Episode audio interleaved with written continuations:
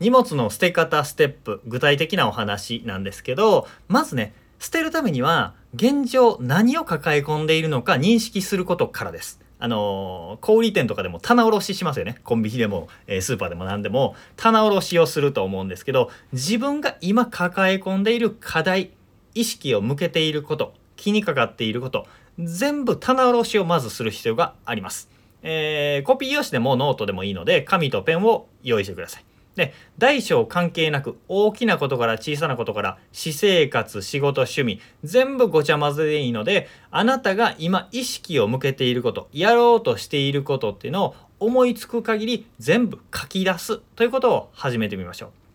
う。さっき言ったような人間関係のこと趣味のこと仕事のこと健康のこといろんな分野があると思います。えー、細かいこと自分の爪のマニキュアがどうこうみたいなことかもしれないですね、えー、そうやってちっちゃなことでも細かいことでもいいし大きな社会情勢について、えー、世の中の貧困と飢餓をなくすためにはみたいな風に意識そういうことに意識が向いてる人もいるかもしれません。そういうことも大きなことから小さなことまで全部頭に思い当たることを書き出すということです。そんなん書ききれないよって思うかもしれないんですけど案外ね書いてみるとノート1ページにまとまったりします。えー、そのぐらいで書ききれたりするんですよ。もう100個もないと思いますよ。100個もないんですけど20個30個あるとは思います。なんでまず書き出してみましょ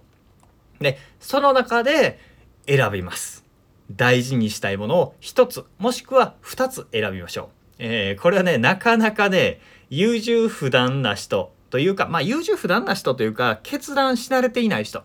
捨てるのに慣れていない人はここで苦労するとは思うんですけどまず、えー、まあ10個選びましょうっていう感じですね、えー、なかなか1個2個っていきなり選べない人はまず大事な10個を選びましょう。でその10個の中からから大事な3個を選びましょう。でその3個の中から一番大事な1個を選びましょう。みたいな感じで、えー、こうだんだん絞っていくとね選びやすいのでいきなりズバッこれだこれだってズバって決められない人はそういうふうに段階を踏んで選んでみてください。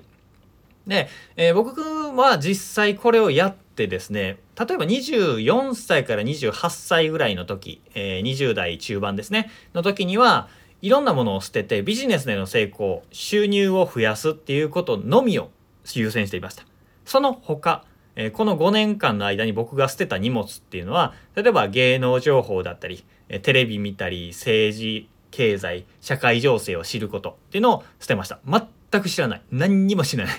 あとは恋愛とかもしなかったです。モテることも気を使わなかったし、健康的な食事も捨てたし、恥も捨てたし、えー、安定した収入とか、おしゃれ世間って同級生とのつながり、一般常識とか、仕事のことを考えない休日が欲しいっていうのも捨てました。快適な住環境も快適な移動手段も捨てました。まあ具体的には、まあ、さっき言ったようにテレビを見る時間っていうのは捨てて本を読んだりとか同級生が飲み会している間に断って仕事のアポイントを入れてました。クリスマスにセミナーしてました。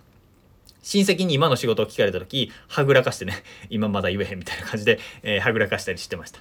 えー、友達の友あの友人の結婚式断ってセミナーに出たりしてました。仕事に行ったりしてました。あと上場企業を辞めて時給1000円のバイトをしたりとか不安定な生活に発狂したり悪夢見たりしたんですけど、まあ、その中で収入につながることだけやろうっていう感じでやっていました。もう5年もかかったのはもうセンスなさすぎやろって感じなんですけど僕は凡人なんでね、えー、天才でもないし才能があったわけでもないのでそれだけ、えー、集中したからある程度成果が出たっていう感じですね。である程度収入が増えてから、えー、次の荷物を、えー、荷ほどきしていたというかあの次の荷物を運ぶっていうことをしていきました。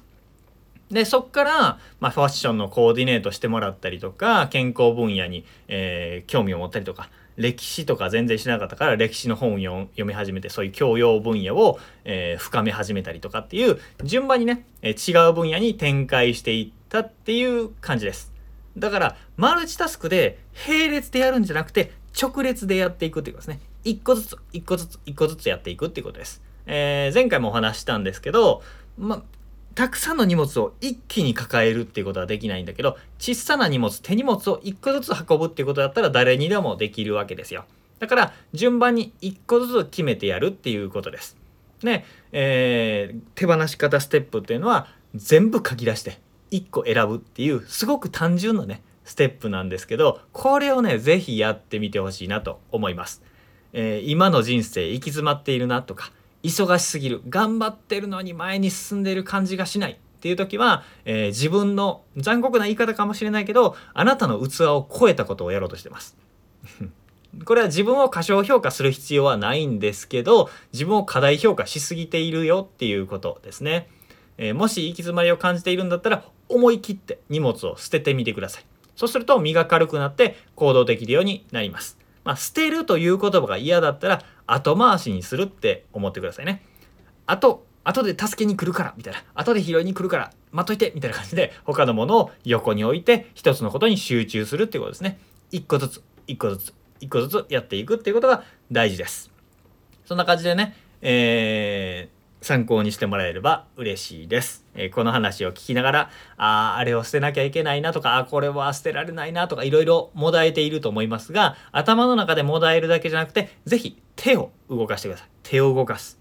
ノートに書き出す。まず書き出すっていうことを是非やってみてください。これね、音声聞き終わった後にやろうと思っても、なかなかやらないので、今音声これ聞きながら、目の前にコピー用紙とかノートとかペンを用意して、是非書き始めてくださいね。えー、そんな感じで是非すぐやるってことも、えー、あなたの人生を前に進めるヒントになると思います。ということで今日も参考になれば幸いです。こんな感じでですね、えー、人生を前に進めるためのヒントですね、えー、こういうポイントを知っておくと困った時に、えー、自分で自分の人生を助けることができるわけですよ。まあ、セルフコーチングと言ってもいいし、まあ、自助努力ですね。まあ、自己啓発って、え英語で言うとセルフヘルプっていうのかな。まあ、その言葉通りだと思うんですよ。こういう知識とかノウハウ考え方っていうのをメルマガと LINE で配信しております。よければそちらの方もフォローしてみてください。ということで今日も聞いていただいてありがとうございました。森島でした。それではまた。